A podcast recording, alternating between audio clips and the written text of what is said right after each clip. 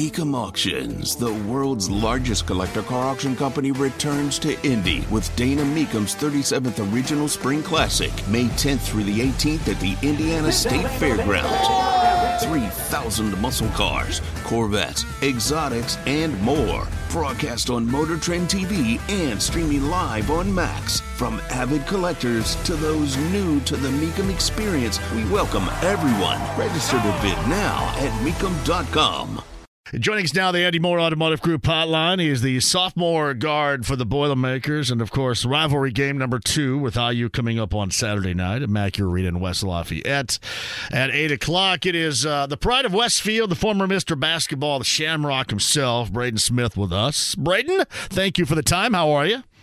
Yeah, I'm good. Uh, thank you for having me again, and I'm excited to chat with y'all. Well, you're chilling on a day off. Let, let me um, let us all in, Braden, on what entails a day off for a sophomore Boilermaker guard in West Lafayette. What's happening?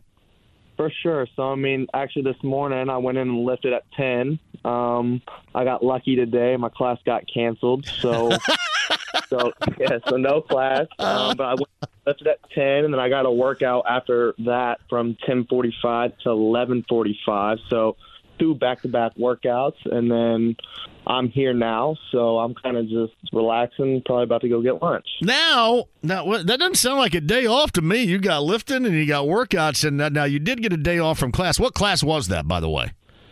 Um, it was a Com 250 class, so kind of like a speech ah. kind of class. So yeah. All right. You need help. Um, you you have to write a speech. You're doing some speeches. What's happening in there? Uh, this class, the uh, Com 100 101 was actually speeches and stuff presented in classes and creating speeches. Yes, but this class is about just media in the world today and just all different types of media and just the definitions and background of media all around the world today. Well, hey, if you got any questions, your guy's sitting right here ready to give you profound answers. Sure. no, that's awesome, man. It's a Braden Smith of the Boilermakers with us. Last time we had a conversation, we were talking about where you guys were in the season. Fast forward maybe a month or so, you get IU coming up at Mackey on Saturday, and uh, big win on Sunday in Madison. How do you think you and your team playing as you get ready for IU Saturday? Yeah, I think we're playing great right now, um, and it, it's just it's honestly really fun to be a part of something like this where everybody has fun um, winning, but also just the su- successes of each other as well. Like we're all happy for each other. We're all just you know joyful for everything that we got and everything that we're getting, and we're kind of excited for the rest of the season, how everything will play out. How can you tell, just besides the win, that, and we'll start offensively, we'll work into some defense in a minute, but how can you tell, you know, outside of just a win in general, that what you're doing offensively is what you, you should be doing? I mean, what's, what's the telltale sign or stat besides winning in general that tells you that? Yeah, I mean, I think our shooting percentages are a lot better this year. Um, and I think, I mean, there's been so many stats out there of different people scoring 20 points. I mean, I think our whole starting five has done that. So, and I think Mason maybe too. So I think we've had six guys or whatever uh, score 20 plus points. So I mean, like that just shows our team like how much depth we got and how good we are from top to bottom. When I was watching you guys play, and Braden Smith's on the Andy Moore Automotive Group hotline and beating Wisconsin on Sunday, I, I was thinking you, you, do a lot of these, um, you know, ball screen actions with Zach. Um, and what is? Can you go through with us exactly what you're trying to read off a, a high ball screen with Zach or a slip of the screen with Zach? What, what's like the first read? What is the progression there as a guard trying to make that right play with Zach and that two man game in mind?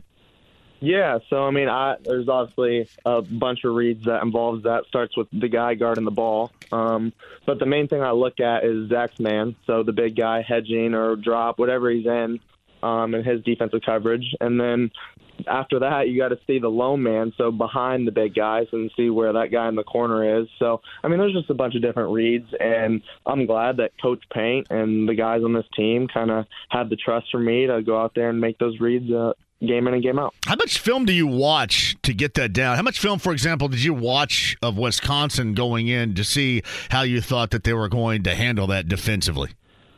Yeah, for sure. I mean, honestly, we watched a lot at the beginning. I usually watch it with PJ before games that we play, just of different ball screen coverages, what they could do, just all that kind of stuff. Um, and I mean, we kind of had a general idea, but I honestly didn't know what they would do. I mean, I felt like they're big guys, pretty mobile, pretty active, so I thought they may have trapped it a little bit more, but seems to me like they didn't. And we were able to kind of get good shots off of that and be successful at it. We have seen a great deal of improvement, certainly with with you. And when you decide, I guess, through that progression where you're going to take that 15 to to 17 to 18 foot jump shot. We, have seen a lot more confidence you stepping into that. I know it's going to take time, but is is this the highest level of confidence you've had? Because you you look when you're stepping into that like you know that that thing's going to go down if you take it. I mean, yeah, I think. It, I mean, last year I think it's the same thing. I just I was playing a role last year, and I think this year it's just another role, and it's just me scoring a little bit more. Like nothing that I'm doing is really surprising me. I mean, I, I've done it my whole life, and I just feel like now it's starting to open up, and for us, our team to be successful, I realize that I'm gonna have to start scoring more. So. Where is, where is that shot that I just described from you that you're so good at on Sunday? You've been so good at this season. Where is that in the progressions of reads? For example, if you're doing that two man with Zach. Yeah, I mean, I, honestly, I think since high school I've had that. Yeah. I just, I mean, like I said, I mean, it's just playing a role and being comfortable. And I think coming in as a freshman, I was just really focused on getting guys the ball in the right spots to be successful. And I, that's just what my definition idea of a point guard is. And that's what I thought I had to do to help this team out. And this year it was just kind of taking that bigger role and being like, all right, well, they're going to give you your shot, so just take your shot and then help people second. So I, mean, I started to do that a little bit more. That's uh, Boilermaker sophomore guard Braden Smith, the former Mr. Basketball from Westfield High School, is with us on the Andy Moore Automotive Group hotline. Um, is it enjoyable? Uh, obviously, you win, so hell, that's enjoyable. But is it enjoyable while you're winning to have such a large basketball bullseye on your back wherever you go? For example, Madison on Sunday. I mean that that group, that crowd was loaded. I mean they were absolutely not in literally and figuratively probably at about noon Central Time in Madison. But is it cool to go in and having all all that uh, negativity thrust at you, knowing how good you guys are, knowing how important that game is for those fans in that building that are against you? For sure. I mean, personally, I, I love away games, and I, I love just going in there and seeing them have packed stands. And uh, I mean, the hate just kind of fuels you, gives you a little bit extra energy. But I think what it tells a lot about who you are as a team when every game I've lost here since I've been here my two years, we've been court rushed. So, I mean, I think that says a lot about not only our team but just the program in general and kind of the respect. I mean, that people on on other fan bases aren't gonna say it's a respect thing, but I see it as a respect thing because I mean they're rushing us after they beat us after every time. So I see it as a good thing. That's incredible. So it's been every game for you. Yep. That's I incredible. Mean, except, for the, except for the two home hmm. games, which yeah. was IU and Rutgers last year, which I mean their team ran on the court, so I mean I guess you can count that. but yeah, but yeah, that's amazing. I, I, just that does look like fun, and and like your teammates, I'm sure soak this up, but I don't know if anybody soaks it up more than you do, honestly. Yeah, I mean it's just a part of the game of basketball, and I'm like I think I strive most when people doubt me and I think I've done that my whole life. And I think being able to prove people wrong is the best thing in the sport. I mean, what, what's what's better than someone telling you you can't do something and you go do it and you're like, oh well, watch that, I just did it, you know, type of thing. So yeah, I there are so many high level players just like you that constantly want that motivational chip and that that has worked to your advantage. I mean, you talk about the doubters, those that don't believe in you. I mean, you can look back. I'm assuming by you know just being recruited. Obviously, Purdue is a place where you wanted to go, but you can look at others that are in your same class that may get more notoriety than you did at the time too. All this stuff is fuel that I'm sure has helped you get where you are right now. For sure. I mean, like everybody deserves to be where they are. Um, everybody's worked their butt off to get to where they are. It's just the way they got there may have been a little bit easier than mine, but I mean, like I think, like I said, like it's just the best part. Like just putting your head down, going to work, and competing every single day, and then when you do that, it works itself out. It's Braden Smith with us, the Boilermakers, IU and Purdue coming up on Saturday. So tell me a little bit about you had an and one and then a, a flex on the inline while uh, laying out of bounds. What was said to you after that? I'm just curious from the official. Yeah, to be honest, it was just really weird. I'm not gonna lie. Like, I mean, like, I guess I'm not allowed to show any emotion anymore. Like, I mean, I'm five ten and smallest guy out there every time. I mean, you got to play with the chip on your shoulder. So I was kind of confused what he was, the ref was talking about. He just thought I was taunting the other players, which, if you go back and watch the video, there's no one by me but Zach and Cam. So Yeah. I mean, there's, so I'm, I, I don't know, just whatever he thought. I, I Sure. felt like it may not have been his day. I guess. Well, I, like I think everybody in the world has reactions like that now. I mean, you're, you're you're you know you're banging the threes off your head when you make a three. You know, you're blowing a kiss to the crowd, and it happens. every- You're flexing when you have an and one. The big guys seem like that they're allowed to flex when they have an and one. What's what's the deal with the guard? We we got to make this thing even. I think, don't we?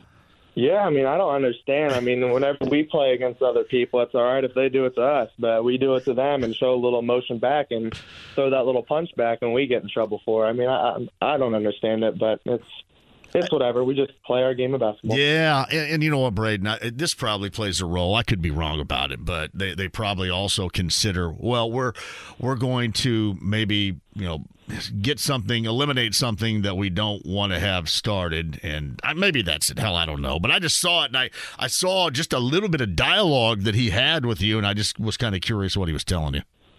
Yeah, I mean, it's just, I mean, it's a game of basketball. He just must have been a little upset and thought of something different. I mean, to be honest, most of the time, yeah, I am talking smack back to people, but usually people start it with me. But that time and that play, I was not intending to talk crap to anybody. Are you uh, a, uh consistent crap talker? Do you start it or do you finish it? I'd say I'd more more finish. I mean, I don't really talk crap unless someone says something to me. That's usually how I've always been. And it, by me saying something back, it's just by me playing and showing you, like, all right, well, I'll just go score on you and then make you go sit on the bench type of thing. You don't have to identify the player at all. We don't want to do that, I'm sure. But when was the last team? Was it Wisconsin that talked some junk to you that you felt compelled to respond, or was it before that? When was the last time? No, I think it's just been it's been all throughout the season. Um, I mean, I think every game there's been a little bit of something. Um, I mean, there's I don't think there's really a specific one. I mean, I think you, you could just go back and pinpoint a lot of different things from a lot of different games. So, just I mean, it's just a game of basketball, and everybody's competitive, and it's just a part of it. That's uh, Braden Smith with us. So the Boilers on the Andy Moore Automotive Group hotline. A win down in Bloomington back in January. What do you take away from that performance that can be put to good use for round number two in West Lafayette Saturday night? Yeah, I think if we just start off hot like we did there, um, take care of the ball, I thought that was huge, and then just rebound like we did. Um, I think if we uh, control those three things and just play our game of basketball, I mean, it'll settle itself.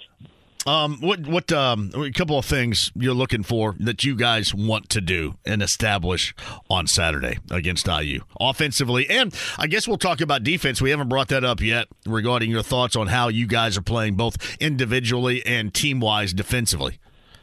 Yeah, no, I mean, same thing as every game. I mean, this game's no different than anything else. I mean, it's still important. It's still a Big Ten game, and we still have goals to win the Big Ten and go past that. So, I mean, I think just playing our game of basketball, uh, winning the turnover game, and then also just out rebounding the other team.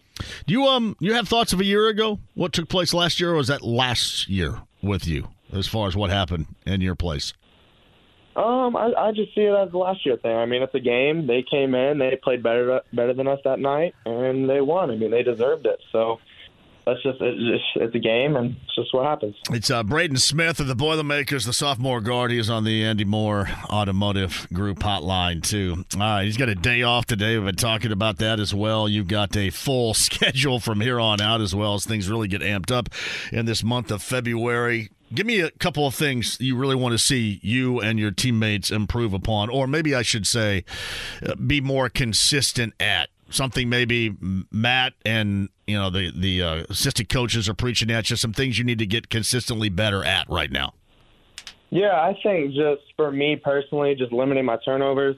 Um, I think just those games where I have more than two, sometimes one. I mean, it's, it's just mental mistakes, and I feel like sometimes I just don't think and need to just I don't know, just play my game of basketball without thinking about it. And I think as a team, I think consistently we just got to, like I've said multiple times, just keep playing our game of basketball. If we keep doing what we're doing, um, out rebound people and just play hard. I mean, like I said, it'll settle itself. How's Purdue been for you? I mean, you look like among all your teammates, you probably enjoy it about as much as anybody does. Has this been when, when you signed to go here and, and obviously chose that as as your college destination? Has it been everything you thought it was going to be? Yes, it has. It's been great, and it's been unbelievable. It's another step in the journey, and I'm glad Coach Paint and Purdue took a shot on me because I mean I, see it as a challenge ever since I've been here to prove people wrong and to have someone in your corner like Coach Paint and the players and staff uh, uh, behind my back and everything. I mean, it's just it's just an awesome feeling to have, and I, I'm excited to be here. Now, this was your overall number one choice, and I don't even know if you want to go back here, but did was there?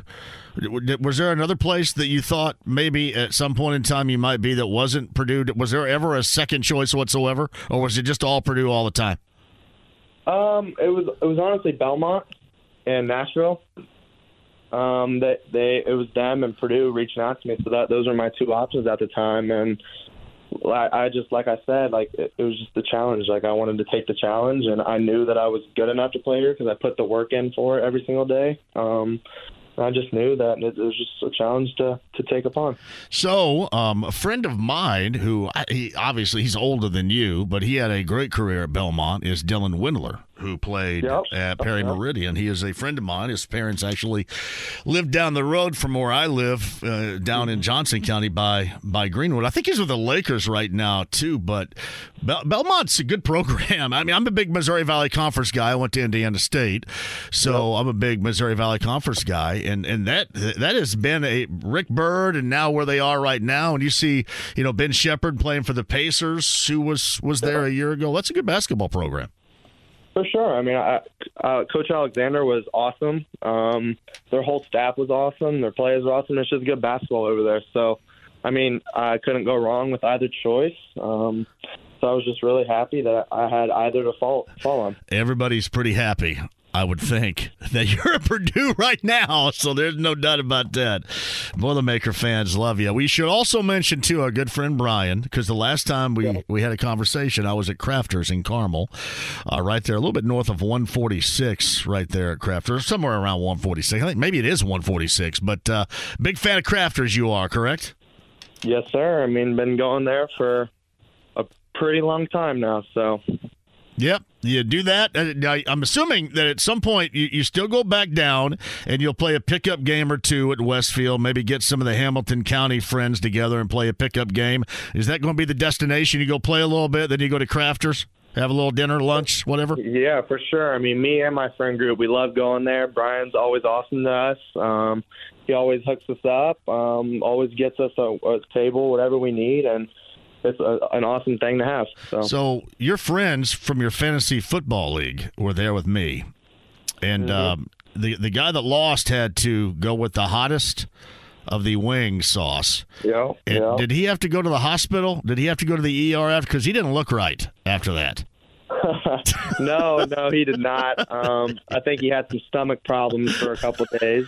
Um, That's what you get if you're the loser, right? If you're like the last place finisher in your league, that's what happens. You got to have stomach problems. yeah. Yeah. Hey, so, something happens, man. It's a part of it. I, I, I, was, I didn't play this year because I, I lost the past two, so I, I knew knew my little boundaries there. Oh, well done. Well, this I'm gonna tell you what. I don't know what what Brian and the gang cooked up right there, but he was on the struggle bus, man. He was. he was. he was. Hey, I'm very happy for you. Tell tell everybody in the family I said hello. We'll have you back on down here again, but uh, a pleasure to watch and the best of luck against IU in round number two coming up on Saturday. And even more so, enjoy this day off. Where are we going to go to lunch today? Where are we going? I don't know, maybe a Chipotle kind of day. Oh. So maybe get me some a nice little bowl and some chips and queso. Rocket. Hey, man, we'll uh, continue to check in on you, but you're a, a pleasure, a joy to have a conversation with. And again, tell the family we said hello. We'll do it again soon. Thank you, Braden.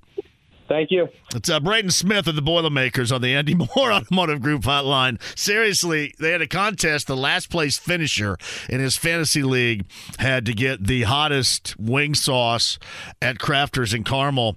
And I don't remember the dude's name. My apologies, but it was an absolute struggle. I, I felt bad for him.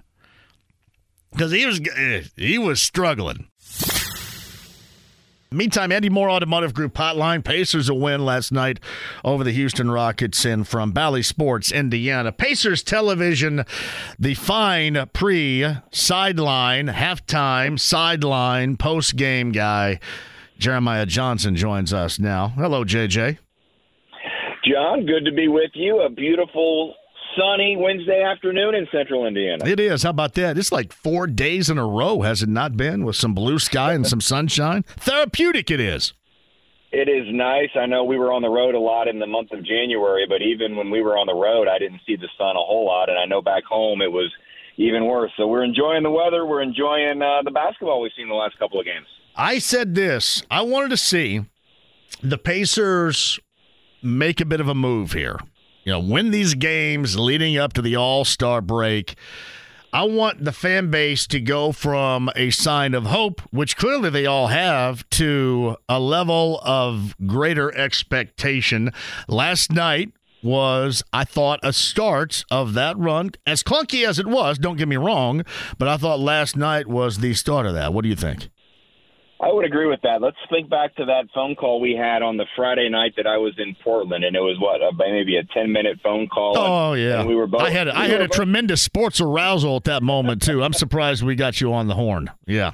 Well, we were both so excited, and I was getting text messages from fans that I had not heard of from a while, and so the excitement was building. And I think you can uh, let's pardon my my use of the wrong word, but you can have a little premature excitement, right? I mean, yes. you can just think it's all going to happen so quickly, and then you have to understand it takes a little bit of time. Uh, the, a new player comes into the mix. You also have an injury to work through. So the team that you saw that night in Portland, the team that you've seen even the last couple of weeks dealing with Tyrese Halliburton's minutes restriction, it's not the team you'll see in March and in April. But to your point, now that if you can go into the break with some momentum and some wins, you'll feel really good. I think about the where about where this team is coming out of the All Star break, and then have those expectations that you referenced for March, April, and hey, maybe even May basketball. That's what I think would be really exciting. He is uh, Jeremiah Johnson of Pacers TV. Pacers, their final game before the All Star break at Gainbridge Fieldhouse coming up tomorrow night. That's at Gainbridge Fieldhouse. Everything else next week is on the road. Uh, they host Golden State coming up tomorrow night. We'll get to that in just a second. I thought last night I mentioned this as as clunky, and it was very clunky. Uh, there are a lot of things to like, some things not to like, and I guess what is also awkward about this entire time is the fact the NBA trade deadline is coming up tomorrow. Now, I would suggest they just stay where they are right now. Others are thinking about trading guys. The one thing I would be very careful and not to mess with is this offense because I just don't think they have ways and means to catch up that much more defensively to lose any sort of offensive output, including Buddy Hield or really anybody else that's been significant.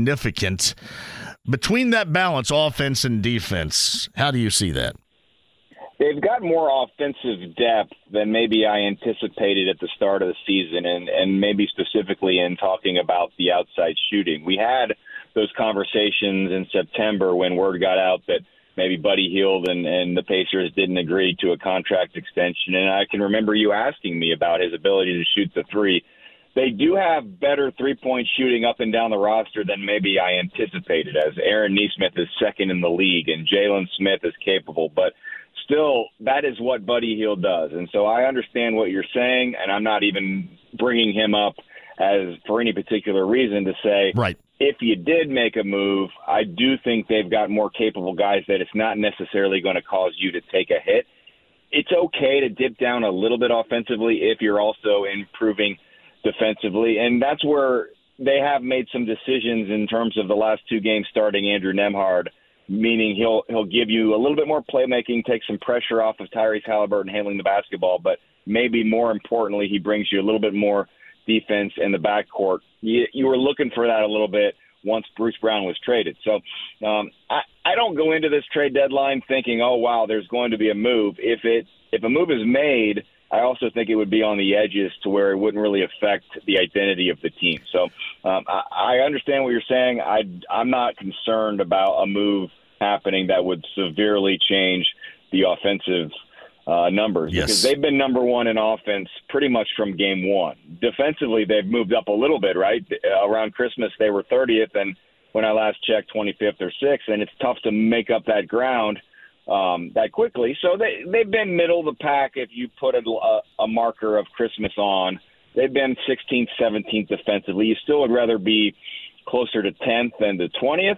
But really, even though they've scored fewer points, their their season numbers are still number one in offense, and I don't see that changing.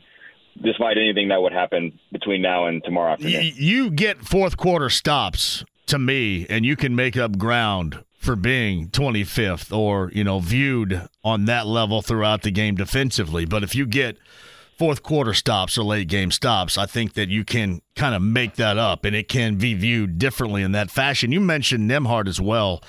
Since he's been inserted into the starting lineup, you can tell that his major focus is on the defensive end. Now, he was four or five, I think nine points last night. Uh, game before, didn't score anything in Charlotte. You can just tell more of his focus. He's been coached up to have that focus more on the defensive side of the basketball right now. Yeah, I mean, you need a stopper in the backcourt. You need a stopper on the wing, and you have the closest thing in, on the Pacers roster to that, to that to me is is Andrew Nembhard and Aaron Nesmith. And so by starting both of those guys, then with the length of Pascal Siakam, along with Miles Turner, as Rick Carlisle told me before the game, those are probably four of, if not the four best defenders that the Pacers have. So by starting that group, you're giving yourself a chance. Now, you saw in Charlotte, the Hornets only scored 13 points in the first quarter, and it was it was great. and then it was 41-39 at the end of the first quarter last night. So that shows you're not all the way there yet, and you cannot have one good defensive game and just say you've got things figured out. When you bring up the fourth quarter stuff, the one thing that I'll point to that still does need to improve, and it it, it kind of comes and and it goes. It's getting that key defensive rebound, and and the Rockets had 20 offensive rebounds, and and Rick Carlisle has not been shy in saying if you don't rebound, you're not going to play. If everyone's healthy, you do have guys that can come in and say, all right, you're out. Ben Sheppard, you're in. Or maybe at the center position, Isaiah Jackson, definitely a capable rotation player, but maybe not getting minutes every single game. And so he can jump in and take minutes. You can get guys' attention that way. But the biggest thing that I see, and we talked about it on uh, Pat Boyle and I on our podcast today, is closing out those possessions. When the Pacers were up 14, you just you just human nature sets in. Maybe you relax a little bit.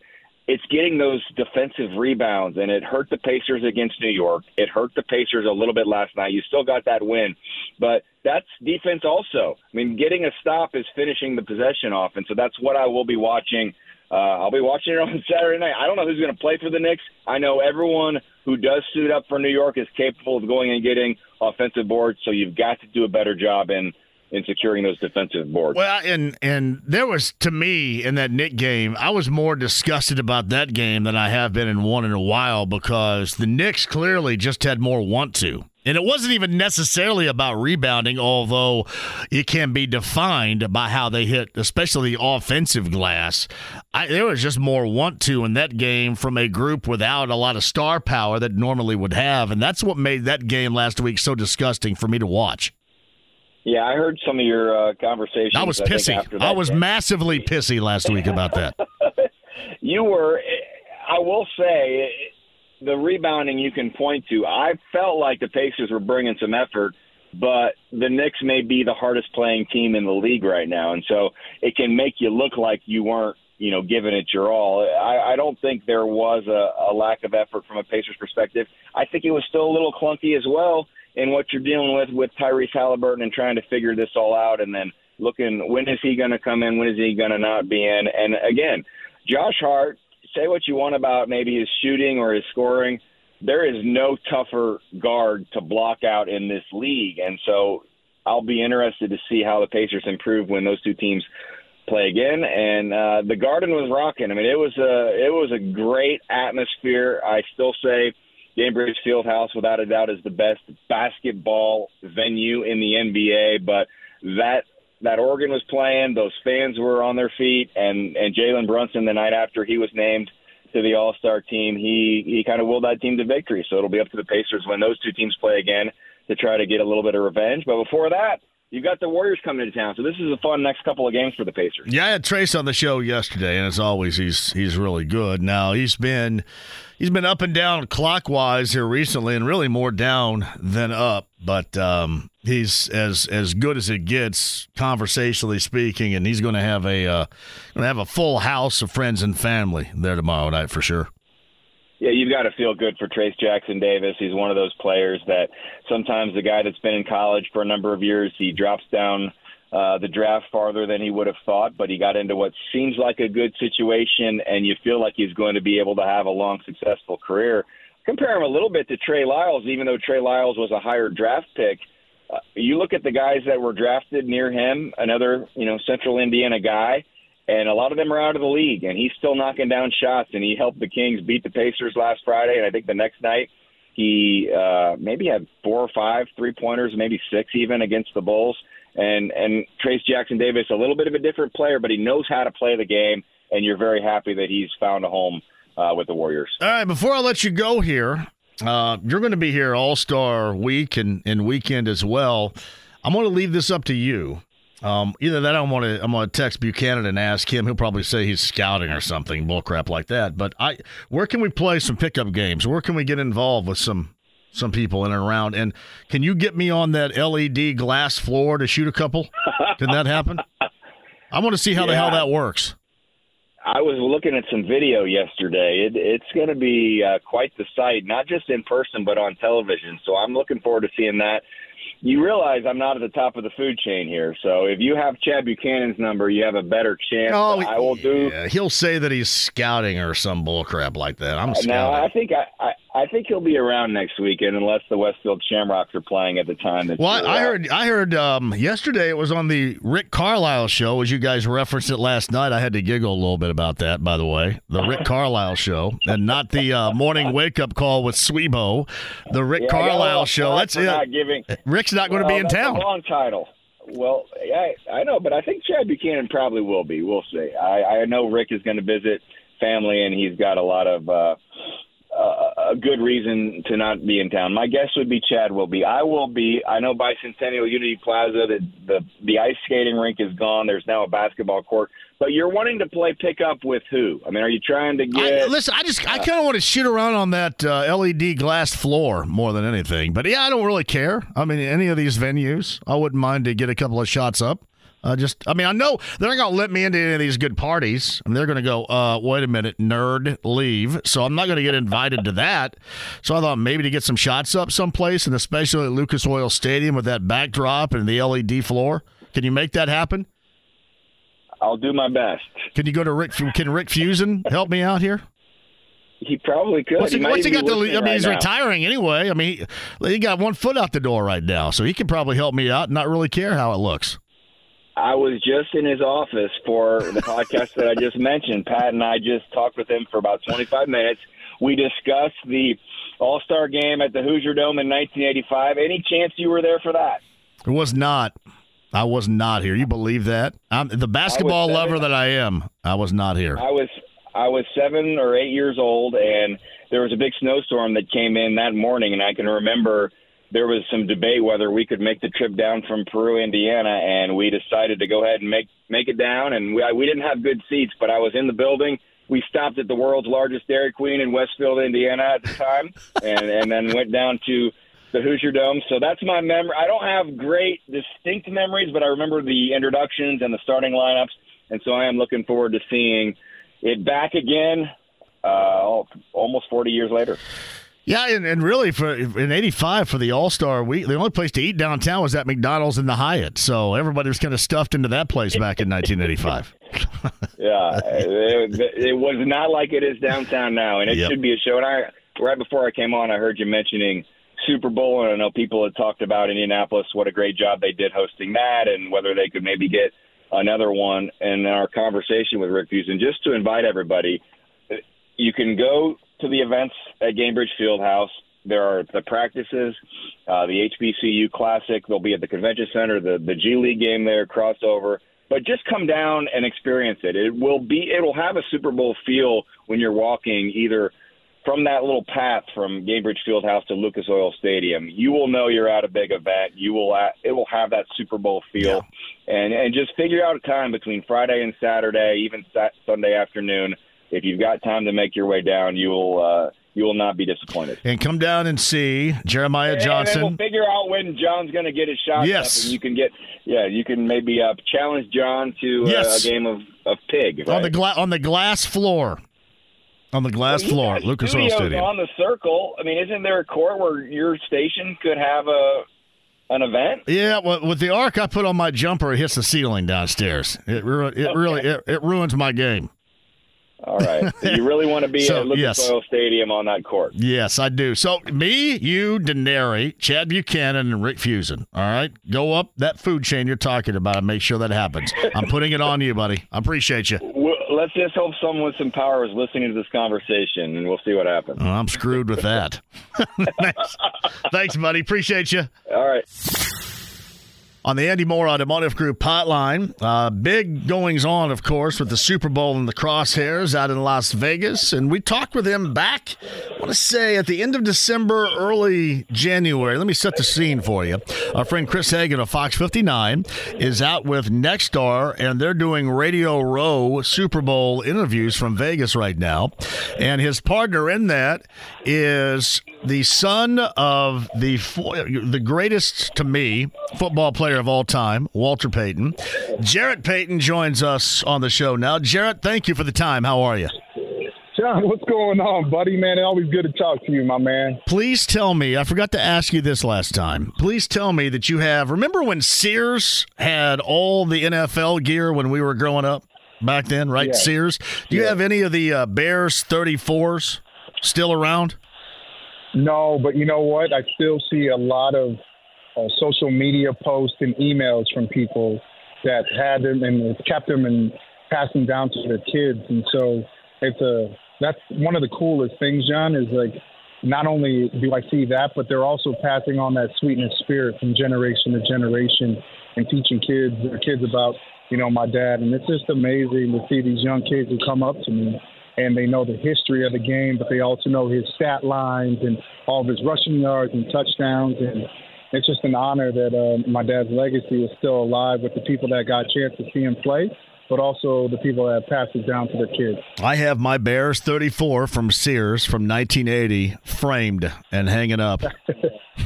I mean, that's how much I was. Um, I was a that that that along with the big red machine and the Reds, kind of like my first introduction to being a sports fan, right there. And it's just really something, as you know, as a sports fan, that's something you will never forget.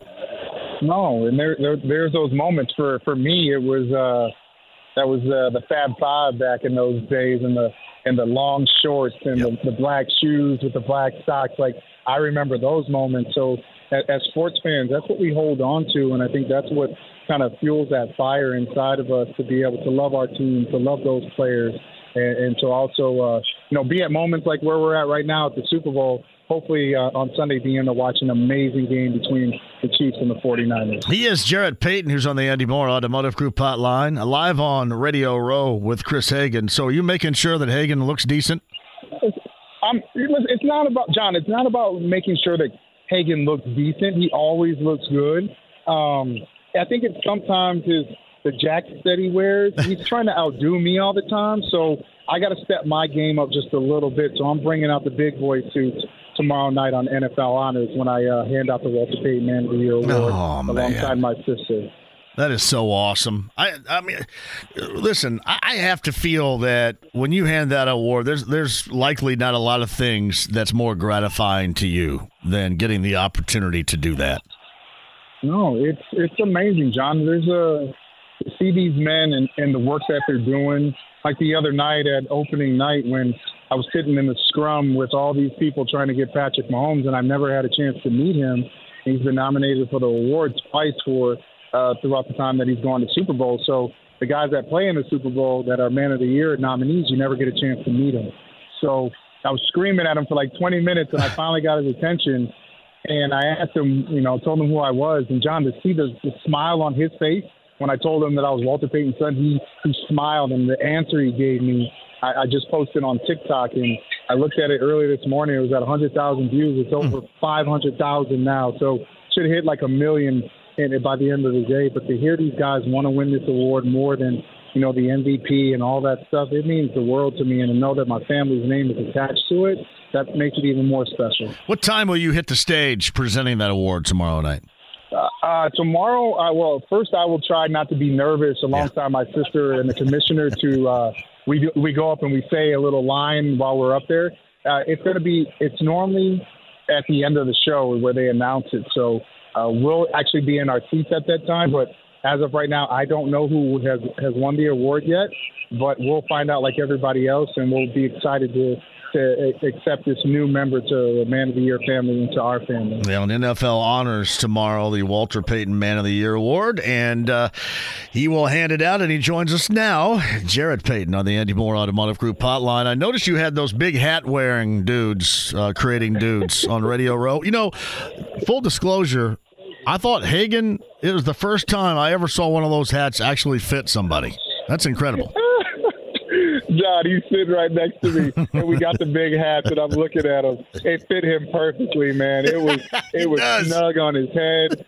Um, we're listen, John. We're having a great time out here. Uh, Big Game Bound airs every single day at 1 p.m. on on, on Fox 59. You can see it on their website. So if you go there, you can watch us live. But we have some great, great guests, and we're having a great time. And man, hanging out with him and Brett and my, my producer Rick we're, we're trying to bring the, the best content that we can from Radio Row, and I, I feel like we're doing that. The NFL Honors, check him out tomorrow night. Uh, always gracious with his time, and uh, again, his uh, father, all time great in the NFL and an all time hero of mine. It is uh, the son of Walter Payton, Jarrett Payton, on the Andy Moore Automotive Group hotline. Radio Row in Vegas with our friend Chris Hagan. Hey, Jarrett, as always, it's a pleasure. Let's do this again soon and have a great rest of the week and weekend and enjoy tomorrow night.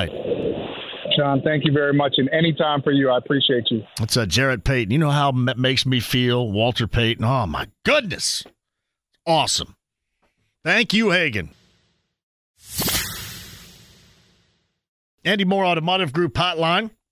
Uh, we like to reference it as Swebo in the morning. Also, the morning wake up call, but I think as of last night on Bally Sports Indiana, we have changed the name of the morning show to the Rick Carlisle Show. Kevin Bowen, who is part of the Rick Carlisle shows on the Andy Moore Automotive Group hotline, you guys changing that up, I guess, the Rick Carlisle Show? Well, I, I think maybe Jeremiah Johnson changing it up. Uh, JJ and I exchanging a few texts about that last night there. And were you a little bit pissy, Kevin Bowen? Was there a little pissiness going on here? Do I detect? Well, I, I thought if I'd been full pissy, I probably would have gone to social media to air the grievances. I decided to go to text JJ. JJ, I think, then, I think Jake's, on, Jake's already taking care of that aspect for everybody today. I think has he not? God, I saw he and Glennesk and Nate Brown and those guys all going at it earlier today, so I think he's taking care of it. Yeah, well, he, he probably covers it on most days, honestly. Um, so then Jeremiah, which you and I could probably take it off air, his response. I don't think Jeremiah would want me to air that on uh, on the airwaves by any means, but a little back and forth. And then, you know, honestly, probably the one that I was a little surprised by, Chris Denari, my basketball coach growing up, he also referred to it in a very similar fashion. There, I'm like, uh, you know, it, it's a simple name. Uh, you've called it Dwebo, right? Uh, wake yes. up call uh, sounds very simple. JJ tried to pull the, you know, uh, well, they don't give me a lot of time to talk during the run of play. Love I go, it. You got to take that up with Quinn. You know, I mean, Quinn's the one that dominates the mic, so uh, you got to take that up there with Mister uh, with Mister Buckner on that. But I would think, you know, Rick Carlisle this morning on the wake up call here locally. That to me seems like proper attribution, and uh, unfortunately, JJ, none of it there. So yeah, I, I don't think I'm getting the invite to Peru anytime soon. I love it, and there's listen. If you don't introduce Rick Carlisle next Tuesday as Rick Carlisle from the Rick Carlisle Show, I'm going to have an issue with it. You guys, you got to do that. And I don't know if I don't know if Swebo is going to have a problem with it, but who cares? You you know yeah, what needs to be main, done here. You know, he, he's the main introducer out of breaks versus myself. But if I remember correctly, I want to say Rick Carlisle a few weeks back himself uh, made sure to reference 1075 The Fan. I go on there every Tuesday. You guys should listen for breaking news. I don't even know if we got that there. So, um, yeah, I, I, I would say you know a little bit of a fractured partnership right now with our uh, with our Pacers affiliate. I've been so jealous that I kind of laugh about this. It's it's almost like you guys are getting what you deserve in my book because I've been so jealous. yeah, if this was you, you would immediately be on social media. But oh yeah, not this is you, you know, texting JJ on the side, being like, "Man, Bowen is so in the wrong." Texting me on the side, "Man, Jeremiah Johnson's so in the wrong." Uh, going back and forth, but all and obviously uh, a little bit of fun there. I, I, I realize JJ does have a very tight schedule in game, um, and, and honestly, let's let's be real here. Tuesday mornings at 8 a.m. It is the Rick Carlisle show, and we are happy to facilitate that. yeah, I, I know. All it took for me was like uh, wait a minute. I didn't get a player on this day for me to come on here and start ripping everybody's ass and then make everything worse. so that's exactly what I do. And uh, I always have to pay for it. I, before we dive into it, this is in honor of Sweebo, by the way, me saying diving into something right here. Before we dive into this, um, I'm, I'm curious. I brought this up a little bit earlier. I know that people are going to be looking for something to celebrate, something to do coming up for the All Star weekend. And I've tried to remind, and listen, I, I've got nothing into this. I'm not trying to sell anything but a good time for an event which is surrounded by a game that is going to be stratospherically, and is right now, expensive. But I just want to remind people to do something in the week or the weekend leading up to the All Star game. This thing hadn't been around here since 1985. It's not likely to be around here for a long time after. Everything's going to be outstanding. Like, take part in something. And I'm trying to convey that aspect. I'm assuming you agree, right? Yeah, it's honestly a reason why we had Sheldon Day, uh, you know, Warren Central product, Notre Dame product, you know, member of the 49ers and their Super Bowl team from a few years back. And obviously an NFLer. Uh, that's why we, you know, part of the reason why I wanted to have him on the show last week. He's got an event a week from tonight at, at Hinkle um, for you know uh, just a little bit of a different angle from a celebrity All Star game. Honestly, you look at some of the celebrity lists announced for today. Uh, you might get a little bit more out of the event at Hinkle, uh, whether it's Justin Jefferson or Terrell Owens or you know Kenny Moore participating in that game. Um, you know, it's a ten dollar event at Hinkle, and you know Sheldon when we had him on, he was like, you know, I was out. I believe it was L.A. He was like, I was out in L.A. when the All Star game was out there a few years back, and I just hated how expensive you know a lot of the events were to attend. So I wanted to make sure that when it got back to you know my city and I guess our city, that you know he, he put on an event that we all could enjoy in a little bit more from an affordability affordability standpoint. So whether it's that, um, I believe Tyrese Halliburton's at the Vogue. I think with Adrian Wojnarowski and Grant Hill. I want to say that is a week from Thursday. Again, I'm trying to think of events that are not just like boom downtown rising stars. What Nelly's in, in Fountain Square at some point, right? Nelly's putting yeah. on a show.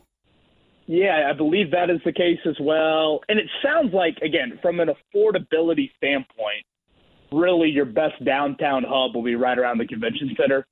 Uh, in the convention center, I should say, but certainly, you know, if you know weather allows us to, you know, do a lot of that outdoor stuff around that area as well. But that's why I've tried to kind of let our audience in on some of this other stuff, whether, again, it is Sheldon Day at Hinkle week from Wednesday with some celebrities, um, some information on Sheldon's Twitter. I know we've retweeted that.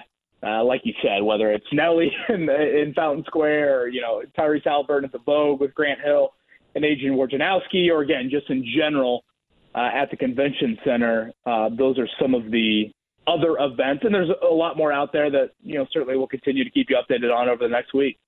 So Kevin Bowen morning wake up call, or what we also affectionately like to reference as the Rick Carlisle show. He's on the Andy Moore. Automotive Group Hotline, 7 until 10 a.m. That is on weekday mornings. I believe Naughty by Nature and Spud Webb, a show someplace. You got that going on? Yeah, plenty, plenty of things to do. By the way, Nelly and Fountain Square, we have a listener named uh, Puke. Um, Engel King's his name. Engel, Engel Puke. You know Engel Puke? They're, they're probably, Nelly will need to probably file a restraining order before that show is underway in Fountain Square for Engel Puke. Will he rock, will he rock the bandage underneath the eye? Yeah, he's a he was a former. I think he played football with Matt Taylor down at Franklin College. He was a wide receiver in a program that in 25 years never threw a pass to a wide receiver. So he was really good. Just waiting for his moment, right? Just joking. He's actually a really good guy. Most of the time, he's a really good guy. But no, seriously, there's going to be plenty to do. So let's have some fun and see what happens. Looks like now the NBA, we're getting close to that trade deadline. You got some stuff happening. Timberwolves, Pistons, Utah, Detroit so far. Maybe the Sixers looking at Buddy Hield. That was a report a little bit earlier today. I don't think the Pacers are going to do anything. What say you?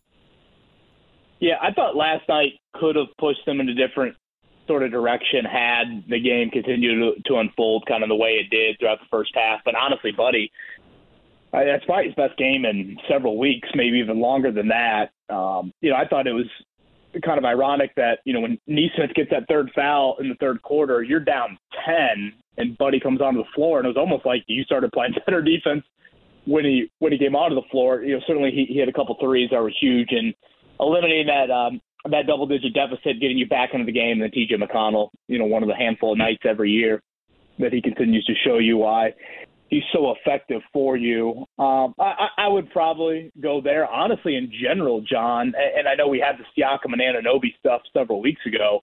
It's been just a very quiet week of the deadline. Um, I mean, you mentioned a couple very, you know, fringe deals. I mean, it's not, it's not like we've had really much at all outside of that. Who knows? Maybe you know deadlines are going to spur a little bit more action here. But I, I don't know. I thought with maybe a weaker draft, you'd see more movement or teams willing to part ways with picks a little bit more willing. You know, I guess willing than they have been in years past. But so far, pretty quiet. And, and really, both conferences are so jumbled too. You know, I thought that would lead to more moves. I mean, the West is crazy compacted, and if you look at the East right now and especially the Embiid injury, and you know Khris Middleton goes down last night, and you know Jalen Brunson's a little banged up. Like, I mean, outside of Boston, good luck picking you know two through six, two through seven, come playoff time. So I'm a little surprised by that, but yeah, I, I would say right now, and I flip flopped on this, and I've been kind of torn on exactly what I think the Pacers are going to do. I thought when the trade is made, you had a logjam at the four, and it would make sense to trade one of them. And now I'm thinking, well, it looks like they're just kind of throwing the red shirt on Jarace Walker for the year, and Obi Toppin has, you know, had you know some flashes certainly, and Jalen Smith unfortunately has been a little banged up, uh, and then with Buddy. Uh, it almost seemed like Tyrese Halliburton was vouching for his buddy last night, and for good reason. You know, certainly Buddy showed you. And but, but he was us, right. He, he's right in what he described, though, Kev. I mean, he was because when he's out there, he, he's still targeted. He's just not knocking down shots going through a slump. But he was right on what he said, and it had friendship to do with it, too. Yeah, I mean, the thing about Buddy that's different than, like, you know, whatever, insert a great, you know, shot blocker. Um, and I guess that maybe isn't the best example, but like a great wing defender, you know, you still have to kind of like prove yourself to be a great wing defender. For the most part, Buddy, as soon as he steps on the floor, he still creates uh, a a seed of doubt in the defense of like, oh man, we can't leave him. Uh, did you guys see the scouting report? I, I was talking about this earlier today. Like Golden State plays tonight, and I assume one of their assistants is on the scouting report, obviously for tomorrow's game here in Indy. And before that, that assistant coach needs to even turn on the film of the Pacers. He can already jot down, "Hey, don't leave 24 or whatever Buddy's number is now. Maybe it's seven. I don't know. I, I kind of forget what number it is, but you know, don't leave him. Don't you know? That's a guy that we need to chase off the three point line. It's a guy we need to, you know, make put the ball on the floor, and that is a a weapon for you, and it does help with spacing. And while the Pacers have certainly opted to go defensive minded in their starting lineup around Tyrese Halliburton, that's been clear with the Nembhard and especially the Nembhard move. You know, Nesmith gives you a good amount offensively too, but you know, in moving Mathurin and Hield both to the bench and putting Nembhard out there it is more of a defensive look next to Tyrese. Um, you know, certainly Buddy can still help you out, and you know the question becomes, you know, I guess what what what wins in the playoffs? Is it you know continuing to try and be uh, near the top, at the top from an offensive standpoint? Uh, do you feel like defense uh, naturally kind of tightens up in the playoffs, like it did in the in-season tournament, where the Pacers did play better defense then, and you just think that that will kind of fall into place? Uh, again, I can go back and forth on this. I wish I was a little bit more black and white on it. Uh, but I would say right now, unless there's a crazy deal that happens, even if you're going to let Buddy walk, it seems like they are content to ride out these next couple months. Uh, Kevin Bowen with us. Now, just be with me. They're not going to do anything. And uh, we want to see a little bit more uh, in detail we haven't seen. And, and, maybe they do roll the dice and, and, and, lose somebody again. When I talked to Chad Buchanan last week, I asked him specifically Are you concerned about these guys that can jet at the end of the year with expiring contracts, not trading them?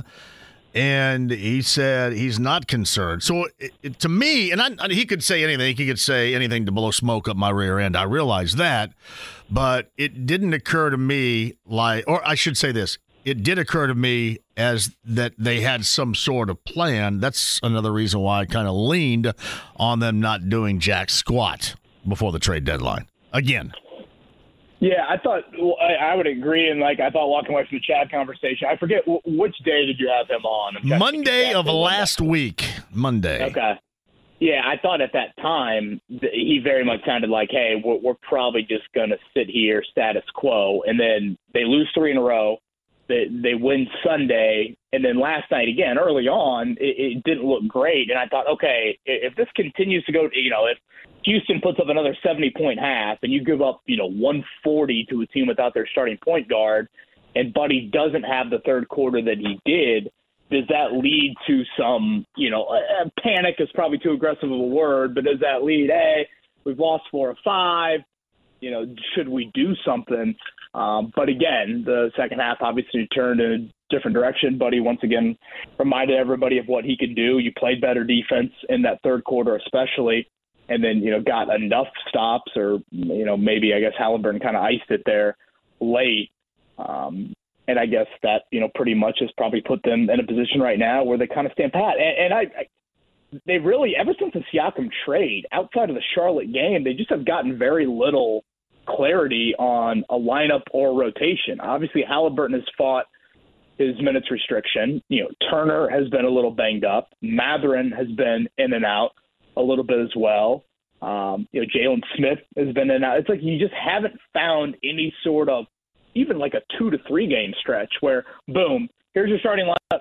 Halliburton's playing 34 a night, and this is what your rotation looks like. So I'm just a little confused on exactly what the Pacers will look like, you know, even exiting the All Star break on, okay, here's what you're settling. I guess starting lineup, I think we kind of know. But again, what does that bench group look like? Is McConnell an every night guy? part of me thinks he is, especially with Nembhard in the starting lineup. Is Obi Toppin an every night guy? Again, is Jarace Walker a redshirt at this point? That's those are some questions I have kind of entering the All Star break. I think that's okay. You don't think that's okay? No, it, it, I, I don't think it's the end of the world. It's just it doesn't give you a clear picture exactly what you are. Like, is Ben Sheppard a guy you want out there or not out there? And again, I don't think it's the end of the world if he doesn't play the rest of the year.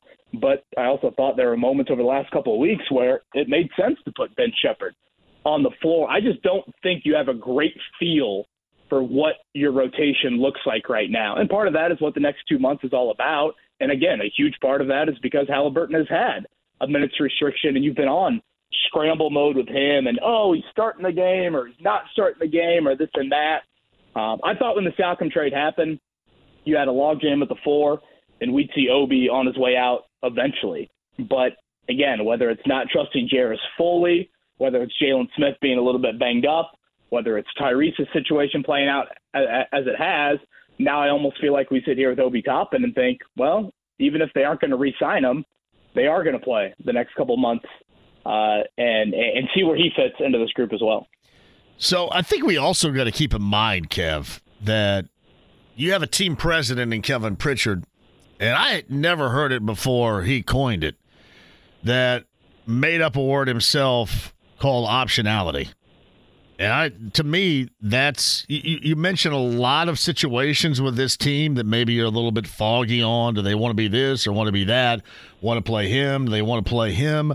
I think this all comes down to this team because it's not impactful to where they ultimately want it to be, but it's certainly a very higher level now winnable team. I think they just want optionality. That's why I don't think they care too much about Walker and his floor time right now.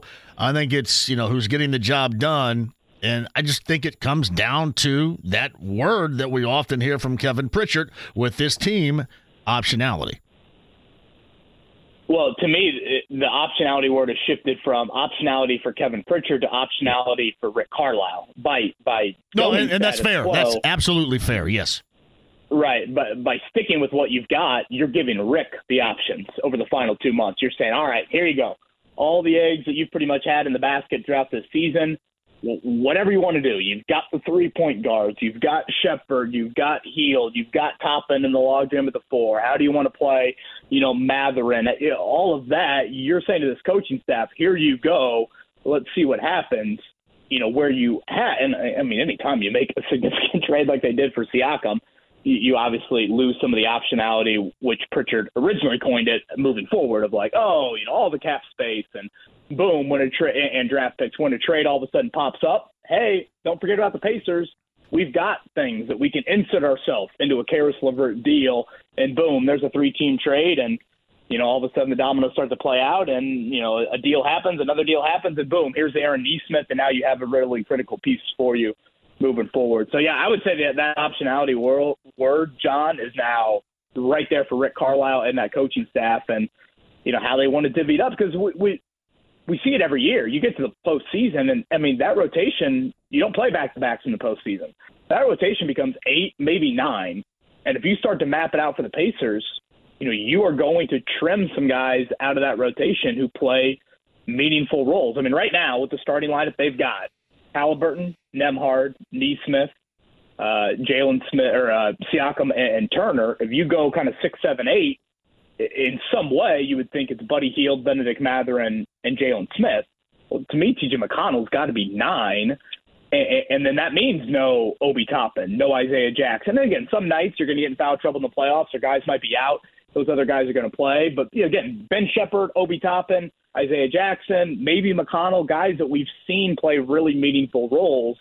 You know, come April, it could look a lot different, which is a great thing, but also certainly questions that Carlisle and his coaching staff are going to have to answer. Yeah, optionality right there too. It's uh, Kevin Bowen with us. So, I I think it's been at least twice this year a really good story in a season that's an absolute mess.